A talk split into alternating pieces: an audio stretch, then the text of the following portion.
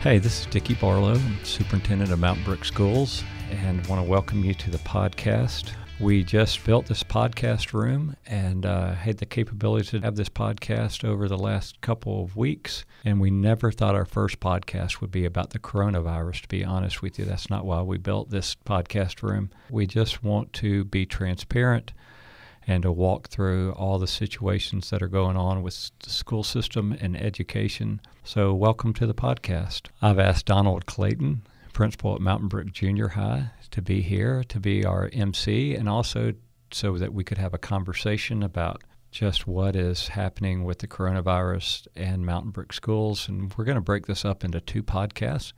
The first one, if we had to title things, would be What Just Happened and How Did the School System Respond? The second podcast we'll have will be What Will the Future Look Like After April 6th? So, with that, welcome, Donald, and I'm going to give you reins and we'll start talking about this. Thank you, Dr. Barlow. I'm glad I could uh, be here today. Uh, take us back to start um, about two to three weeks um, ago today.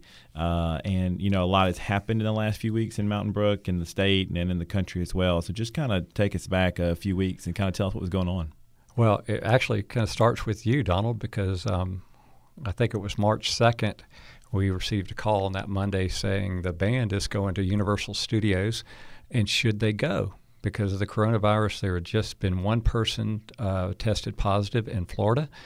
And so we got on the phone with the Jefferson County Health Department and um, CDC and some local doctors that specialize in infectious disease and asked them, What do you think? And to a T, every one of them said they need to go. There are no restrictions on travel. And y'all went down to Universal, had a great time. Had a wonderful time. Um, and came back, and everybody seemed to be fine.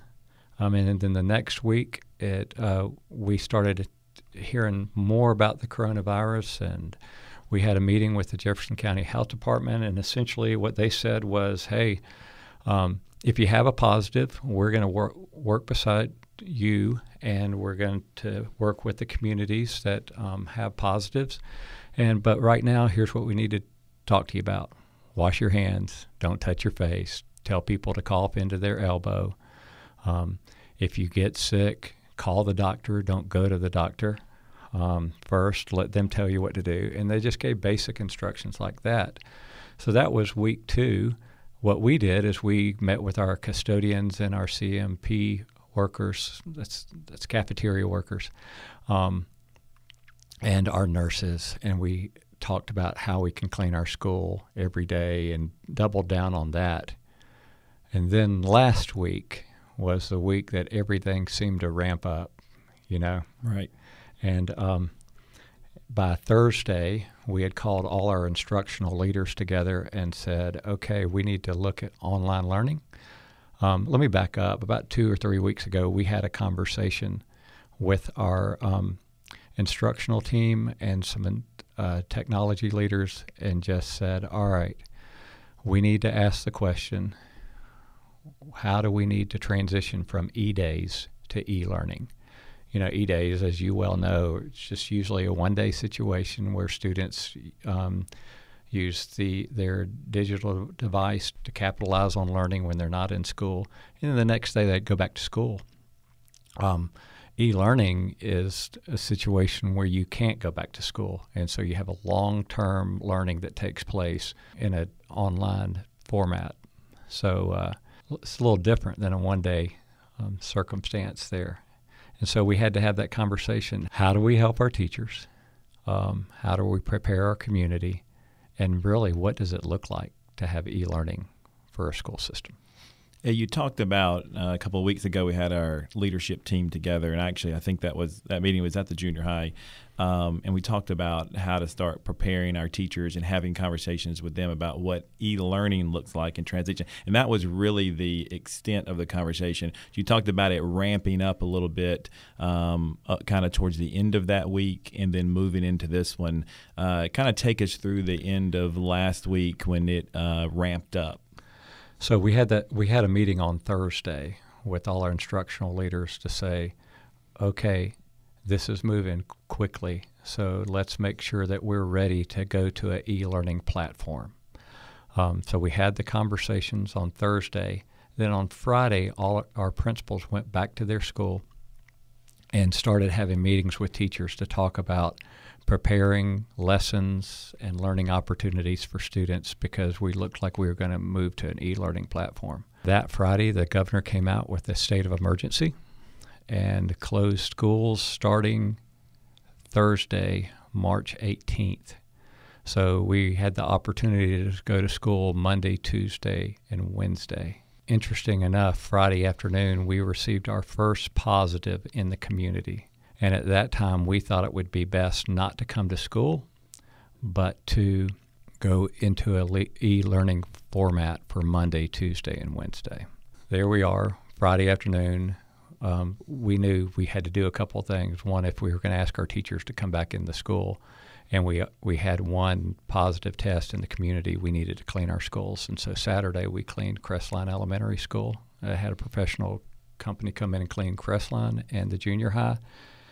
And then we had um, the, our other four schools: Cherokee Bend, Mountain Brook Elementary, Mountain Brook High School, and Brookwood Forest cleaned on Sunday. So we thought we were ready to go after we cleaned it. And then Saturday night, late Saturday night, I received a call to let me know that we had multiple um, positive tests for the coronavirus. And while it wasn't, we weren't sure that there was any direct correlation or relationship in the school, there was enough concern for us that we thought maybe there could be and that potentially we could have students and teachers um, in self isolation during this week. And at that point, we made the decision on Sunday that we needed to change our thinking about e learning for these three days. And really, what we needed to focus on is the safety and the health of our students and our teachers and staff and our whole community. And so that's why on Sunday afternoon, we decided we weren't going to do e-learning. We were just going to close schools down. Right, and I remember that whole speed up process last week on Wednesday. I think I was at my son's soccer practice. It was raining, of course, like it's been nonstop. Um, but we were at we were inside, and um, all these things started happening. The NBA canceled their season. Um, universities started closing, and I remember you saying to me, "It changed in about an hour." Mm-hmm. you know, and that was that Wednesday night. And then Thursday, we're going through these conversations, and I re- remember ta- I cleared my calendar for Friday to talk with our faculty about e-learning, and it, I remember saying to my faculty, it felt like um, 9:30 in the morning before the snowstorm came at one. Like there was this anticipation of something happening. Um, and so it did start moving fast, especially as you talked about um, with that afternoon with the governor's announcement. You mentioned the state of emergency. Right. What what does that mean for a school system? Yeah, so there's a lot of confusion with that. So when the governor calls a state of emergency, it's our understanding that when the governor calls a state of emergency and closes schools, doesn't give the option to close schools, but closes schools for us, then that uh, the state superintendent made it clear to us at that point that, that we could no longer give assignments or graded assignments for any students, that school was closed.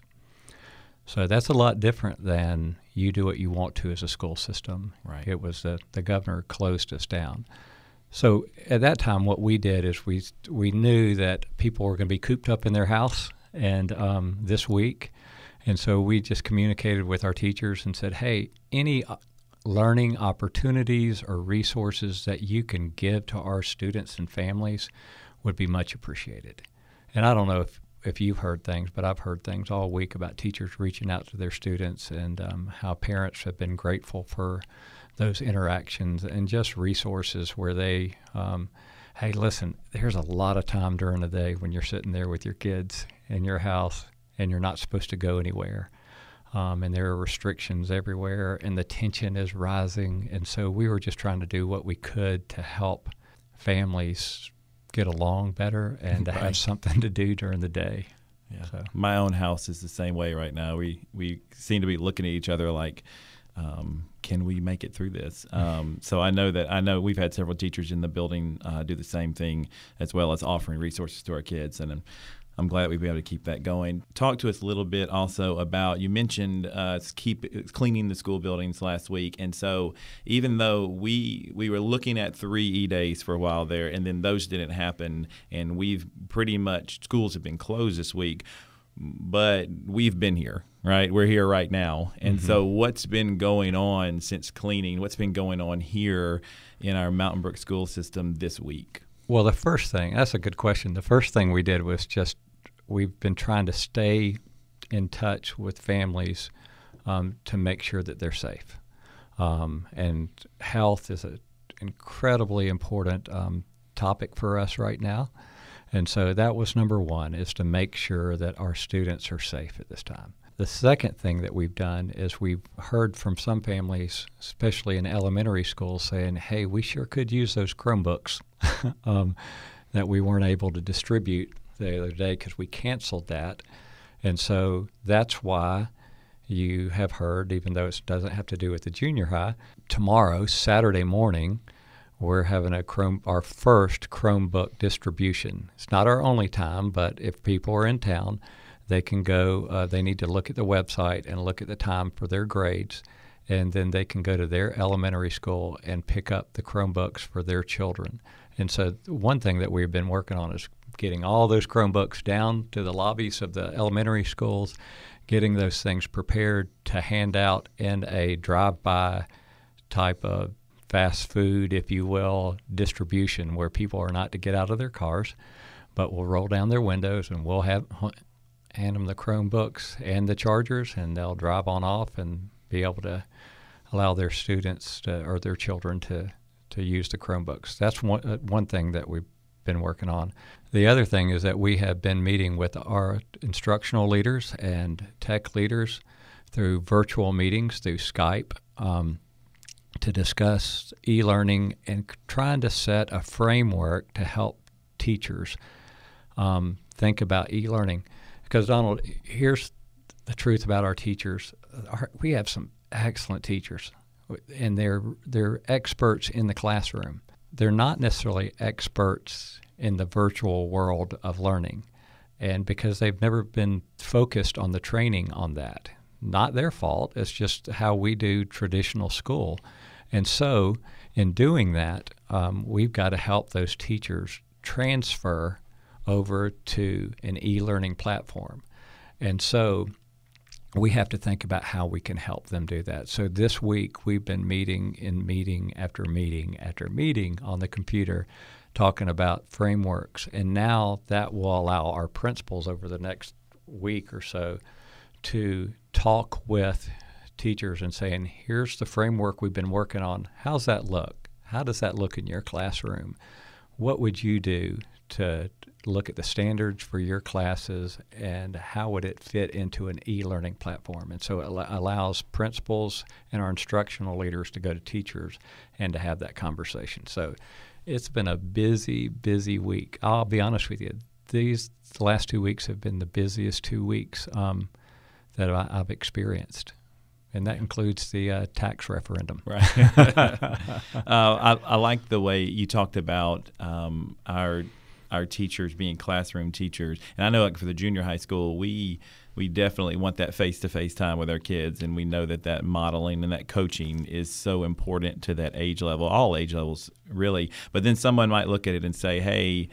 Um, but you, every student has a Chromebook at the junior high school. How can you not be ready? How can you not be virtual teachers? And I think that speaks also to kind of our philosophy behind the Chromebook as being a tool and that shift um, being now um, towards um, well, how do you deliver learning through that? What's what's kind of the the the words of advice we're giving teachers in that whole conversation? Well, I, uh, that's a great question, and it's a great point too. Because see, we're a community school, right? Our system is built on this community, and this is a fabulous community, which means it's built on relationship.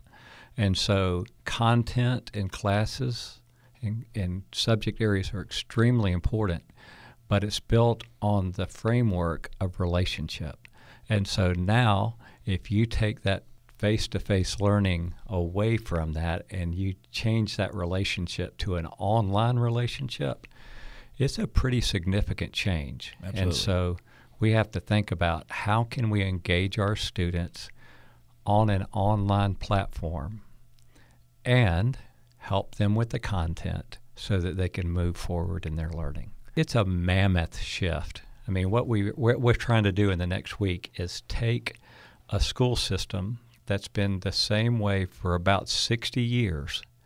And we are taking it and trying to put it into an online platform in one week. It's huge. We've done a lot of stuff. You know, we've been doing um, e days for about 10 years now, and we're so much more advanced than most systems really around the country in that. But this is a different shift. This isn't talking about e days, this is talking about e learning over a long period of time.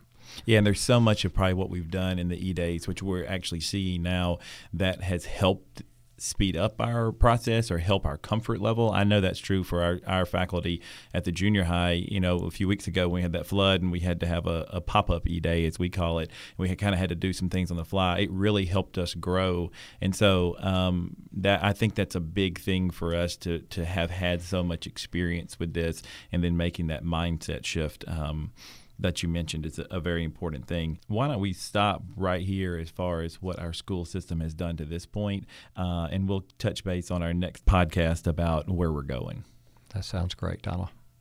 Thank you for your time. And uh, I would like to say one thing to the families. I'd just like to say thank you for your patience, um, for your understanding. This is an incredibly fluid situation, and it seems like everything changes every 30 minutes. So uh, I hope that you and your families are doing well and that you uh, stay protected and safe at home. Thank you.